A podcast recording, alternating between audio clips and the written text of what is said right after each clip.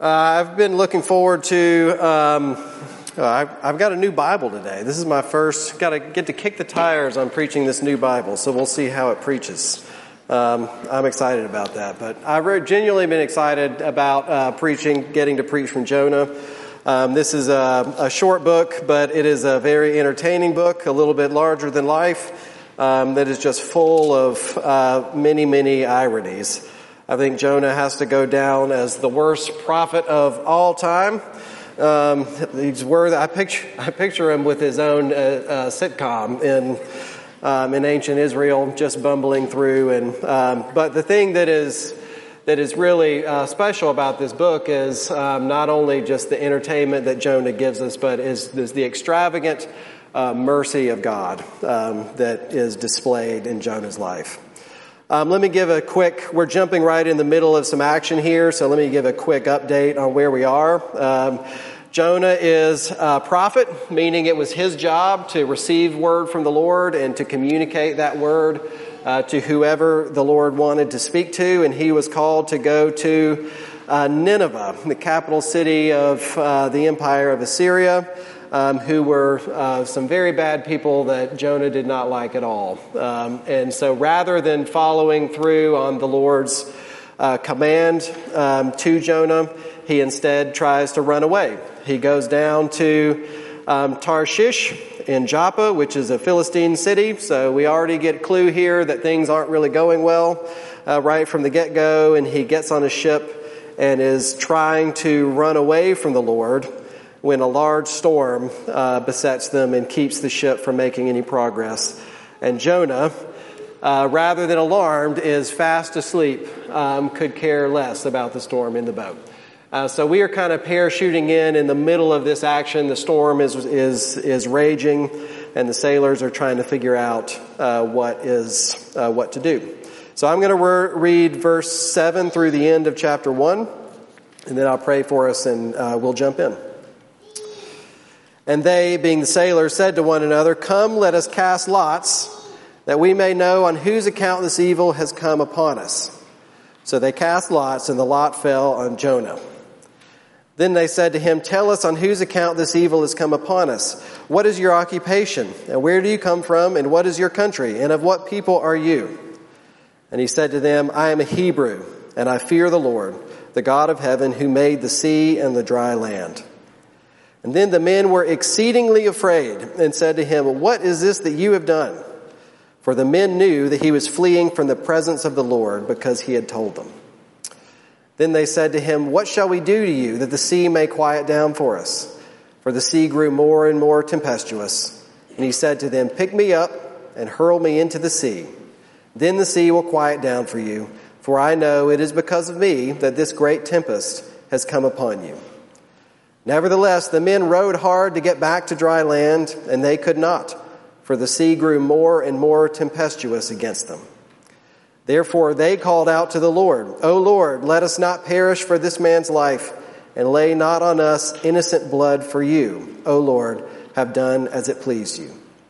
So they picked up Jonah and hurled him into the sea, and the sea ceased from its raging. Then the men feared the Lord exceedingly, and they offered a sacrifice to the Lord and made vows. And the Lord appointed a great fish to swallow up Jonah. And Jonah was in the belly of the fish 3 days and 3 nights. This is the word of the Lord. Thanks be to God. Let me pray for us. Dear Father, would the words of my mouth and the meditation of all of our hearts be pleasing in your sight? Would you teach us this morning? Would you call us even from our innermost being, that we might be drawn out, that we might fear you as we sit before your word? And pray this in Jesus' name. Amen. The angle I want to take on this is I want to talk about just the process of making decisions in life. Our lives are, when we think about it, are made of a myriad of decisions every day in which we find life. Our lives are not just foregone conclusions that come at us on assembly line, but that we are given a lot of agency and a lot of choice into what we do. And so we're having to decide how we're going to use our money, how we're going to spend our time, what we're going to eat, what we're going to drink, how much of both of those things, who we're going to love, who we're going to spend time with, who we're going to forgive, and all of those kinds of things. Our whole lives are just made up of this big matrix of decisions that we have to make. And the unique thing, particularly for believers, is that, one of the things that the Bible teaches us is that we're making all of these decisions under the lordship of God. Lordship means that we are not the ultimate owners of ourselves or of anything else in the world, but we are stewards. We've been given everything we have.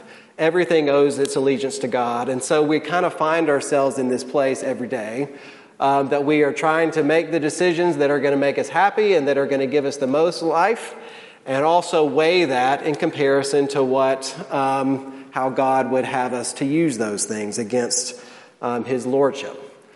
And this could lead us into a couple different directions as far as, a sermon is concerned. We could talk about ethics, and that could be worth our time of trying to figure out what it is that is the right thing to do in any situation.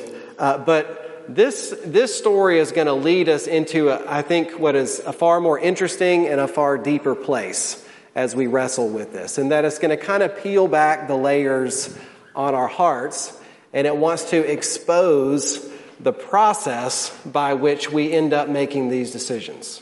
It's going to dig deep down into our hearts, into the human condition, and expose what motivates us, and hopefully to lay us bare before the presence of God, so we can look at those things honestly in light of his lordship and in light of his presence.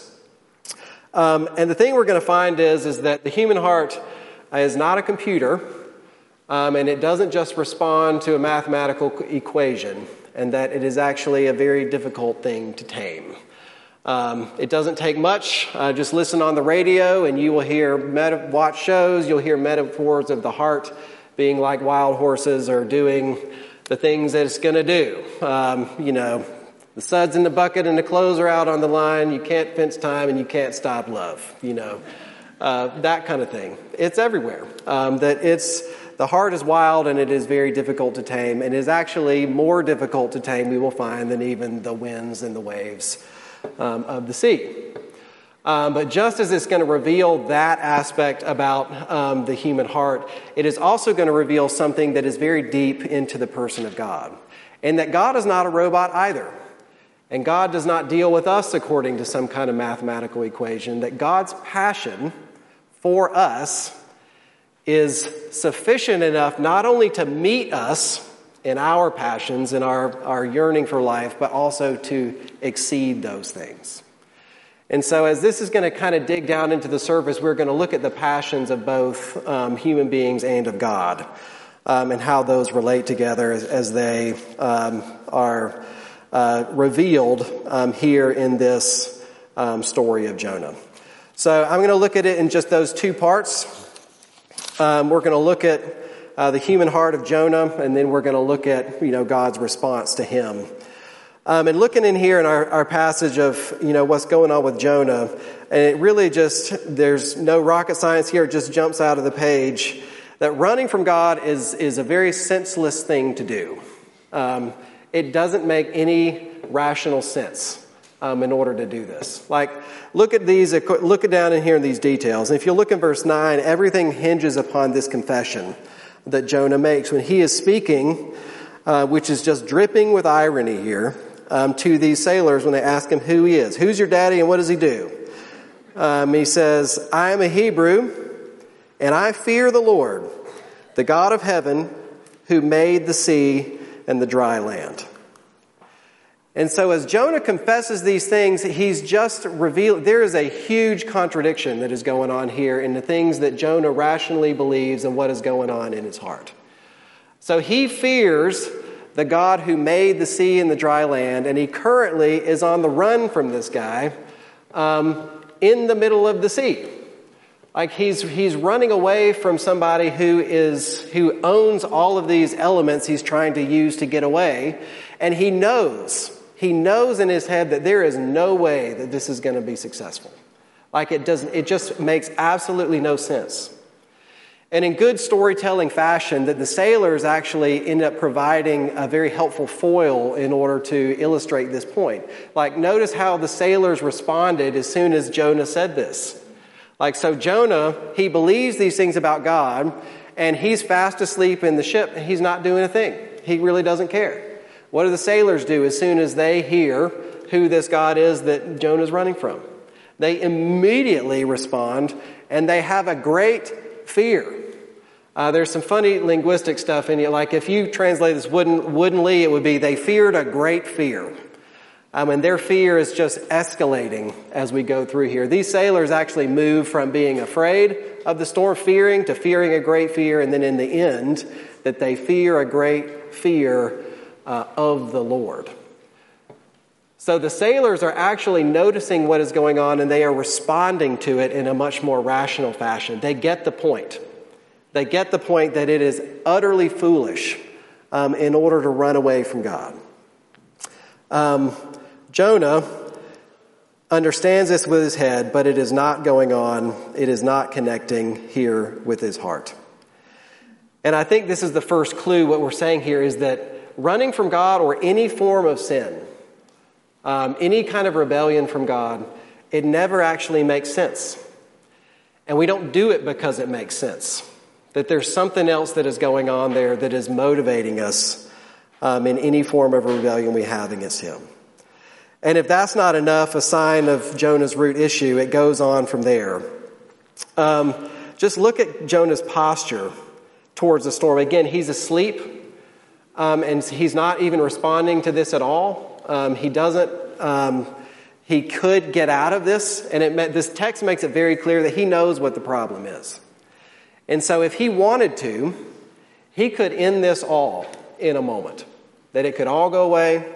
He could go back to his life. He could go back to the shore. He could spare all of these people. And that's not what he does.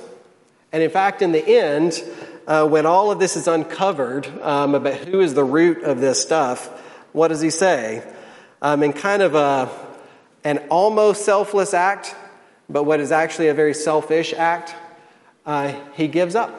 And he says, basically, it would be better for me to die than in order to actually follow through according to God's will. So what's he doing? He's doing something that rationally doesn't make sense. And he's doing it so hard that he is even willing to take it into death, rather than to turn around and to follow God. And why would he do this?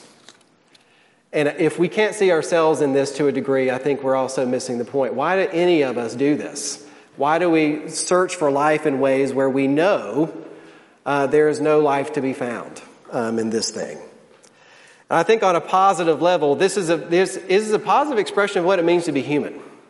I think it is actually a gift of God that he did not make us his computers. He did not make us, our lives, a foregone conclusion, but he actually made us beings with motivations and loves and desires that go far beyond just what is always rational. He made us relational beings.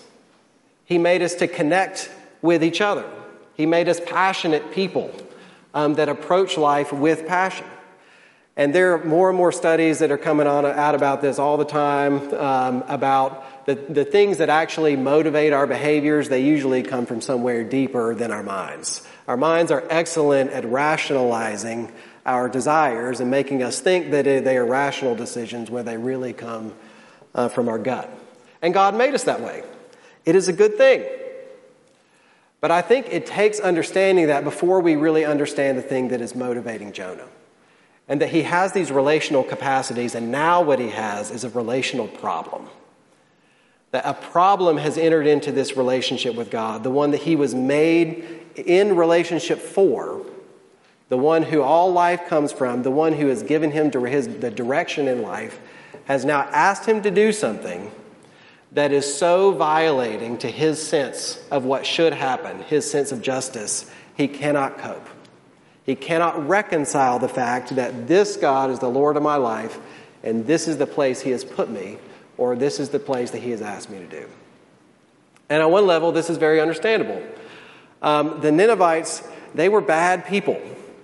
They had committed atrocities against Jonah's people. They were known, as Charles said last week, they were known as a bloodthirsty, pitiless kind of people.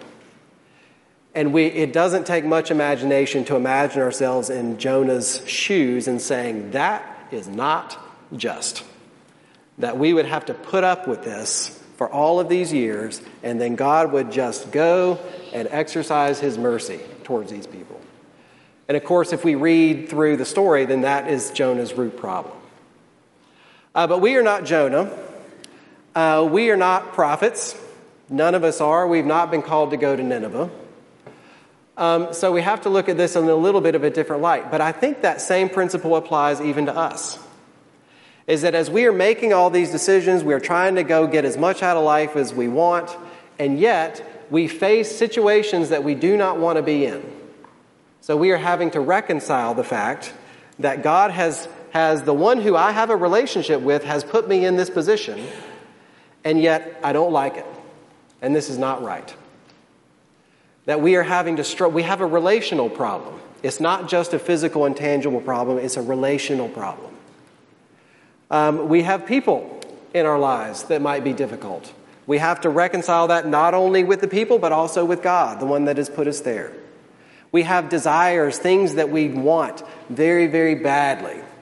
You know, we want the house on the lake with enough time and income where we can let everything go away and spend it there, and we just want it so bad. This is the dream. This is what life looks like. But we don't have it. And there's no pathway, no access to that thing at all. We're not only struggling with the tangible problem, there's a relational problem in the relationship. And the language that this letter has been using is that Jonah is not only fleeing from the command that God had given him in order to go and to preach to these Ninevites, is that what's he doing? He's running from the presence of the Lord. He's struggling to reconcile his passions with the commands of God.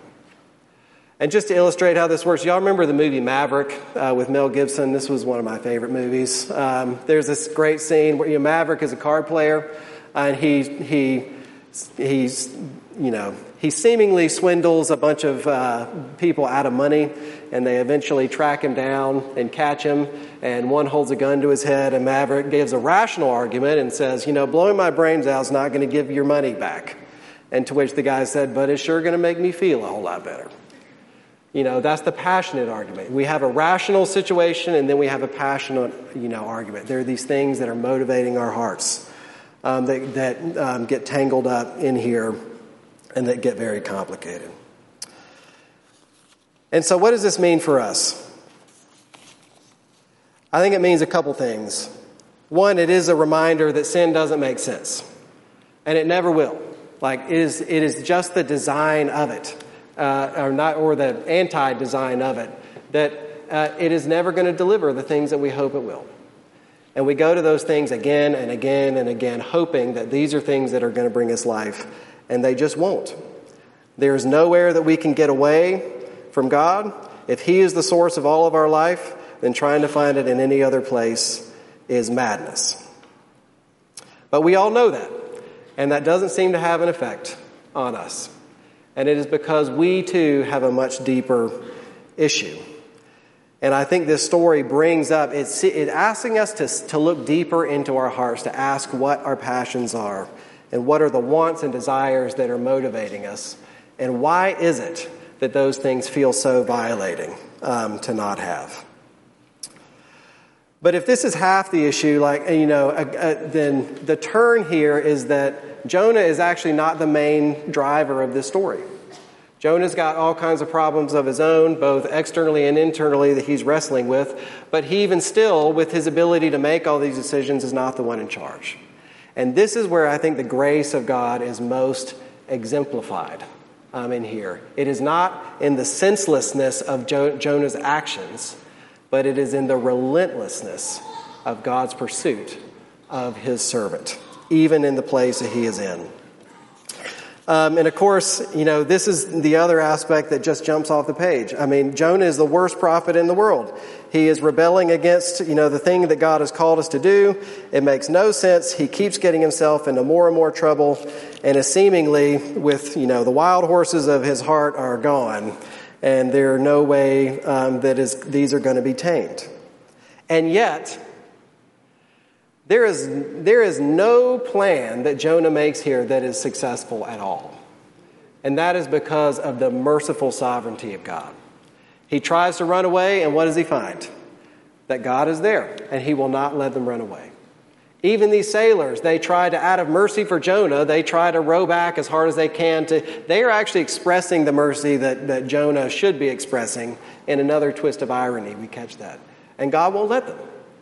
And so Jonah tries to give it all up. He tries to jump in the water and say, rather than deal with my heart, then I'm going to go die. And God won't even let him do that. I mean, and this is not a good guy. And yet, God is interested in Jonah, not just the mission he has called Jonah to. So, I mean, let me make one comment about the mission. Jonah being the worst prophet is actually being quite successful everywhere he goes, right? These are pagans who, at just one word, are actually turning and fearing the Lord. So Jonah's trying to run away, and God is almost humorous that he is causing Jonah to be successful wherever he goes. And this is a very important theme through this whole letter is God's concern for the outsider, that his concern for the nations, his concern in order to extend mercy to all kinds of people. His pursuit goes wide, far wider than we often dare to dream that it would. And we're going to get that particularly where we get to the end. But the thing that is important here is obviously God doesn't need this guy to accomplish this mission. He can do it in any way he wants to. He can cause people to see and to turn and to fear the Lord. So God actually, his pursuit has something not only that is wide, but is very narrow and is particular to Jonah. And that in orchestrating all of these events, that the thing that God will not let him go, he will not let Jonah go until he pokes around in his heart. And he is reaching him at the gut, deep level of his passions, and not only just his commandments. Now, you might have heard the term a grace quake. This is a great term that I love, is that sometimes the Lord brings us to our ends and causes all kind of calamity in our lives, and it is not evil. It is because his pursuit of the hearts of his people is absolutely relentless. And it far exceeds the passions that his people have in and of themselves. So I think this is a story of great mercy. And so when we look at this, is what that means for us, I think. And it could be we could misapply this, and we could think that any bad thing that happens, is God pulling a Jonah here? Is he disciplining me? Am I doing something wrong? And he is in pursuit of my heart. I don't think that this is what this means. The book of Job contradicts that, as well as many stories of Jesus in the gospel. That's not why bad things always happen. But what it does mean is that everything that happens to us, every crisis that happens to us, every level of stress, every desire that we have that goes unmet is an opportunity for us to actually notice and to be open to the possibility that God is actually in pursuit of something, and that he is not just being mean, and he is not being unkind or withholding to us. Because where we tend to turn and run away from the presence of God, the things that God is determined and will not end his pursuit is to bring his presence to his people. Because he knows that is where we will find life. And of course, we have to look at this in the wider scope of the whole plan of redemption. And I don't think this book is about Jesus specifically in any way. But... and this might be low-hanging fruit, but it is quite an interesting backdrop of looking what Jonah does and how he, in a very selfless action, he throws himself into the water and he lets himself go so that this whole thing would end. which is literally the opposite of what Christ did for us. That his pursuit is most exemplified for us in the sending of his Son on our behalf. Not for the righteous, but for the wicked. And that God's pursuit, there was no end to the pursuit of what God would do in order for the sake of for you and me. And so Christ, being the one to give himself up for us, being the one who never rebelled, who even before the presence of his Father, when he asked that this cup be taken from him, then he said, but not my will, but your will is going to be done. And all of these are given to us as a gift. And what that means for us is that whenever we end up, in whatever decisions, whatever crisis, whatever we have in front of us, our starting position is not a rebel running away from God. It is the firm security and delight of a son or a daughter, whom, of course, God's pursuit will never end. But it goes further from there, and I think this illustrates this point of what God does, is that he accomplishes this, our full justification before the throne of God. He establishes our security, and yet he is not willing to let our hearts go either. And the whole hope, if we read through the prophets, the hope of this is that Israel, all the prophets, the whole story of the Old Testament is that no rules actually have the power to change the human heart. What we need is a new heart and a new spirit to put within us. And this is exactly what Christ does. He not only justifies us, but he gives us his Spirit. And so the whole work, as we are going about our lives, trying to make sense of this stuff, we know that he is with us and he is working on us. That whatever is happening, that we have confidence that there is a real, it's not just a possibility, it's real true. It's really true. But for us to entertain the idea that it is possible that Jesus actually hasn't let us go in these things. But he is after us, and he is determined to give us life. It is the full scope, and it is the goodness of God that he pursues, and that his pursuit will not let us go. And so I want to end this with this. I want to end with the table. Because I think when we end here with the table, that we are given these symbols as ways that actually connect to our passions as much as they connect to our heads. It is the symbol of our deep need, the bread, our provision that we need every day just to make it through life. And also the wine is a symbol of great joy, the thing that our hearts crave. It is meant to communicate and speak to our passions. And so I think it is fitting that we move from here, that we turn where we are in order to receive the table. But this is why. And this is what I want us to think about. And this is the kind of thing we can talk about in our community groups and stuff this week. I think it all starts with a posture of the heart towards the presence of God. Because like we say, none of us are strong enough. There is no rule that we can have. There is nothing like that actually has the power to change our hearts. That resides totally in the hands of God. But one of the things the gospel says to us is that we have confidence that he is actually working. And so our role in whatever we're facing, it is not to be a hero. It is not to be disaffected. It is not to be strong. It is just simply to turn and open up our hearts to the possibility that God is actually there and that he might actually be giving us something positive. And that's where it begins. I think the prayer, Lord, I believe, help my unbelief, is the perfect prayer because it establishes our core commitment that I believe, and it also puts the effectiveness into the Lord's hand and acknowledges, I don't have the strength to do this. That is a prayer of faith, of entrusting ourselves into the hands of God.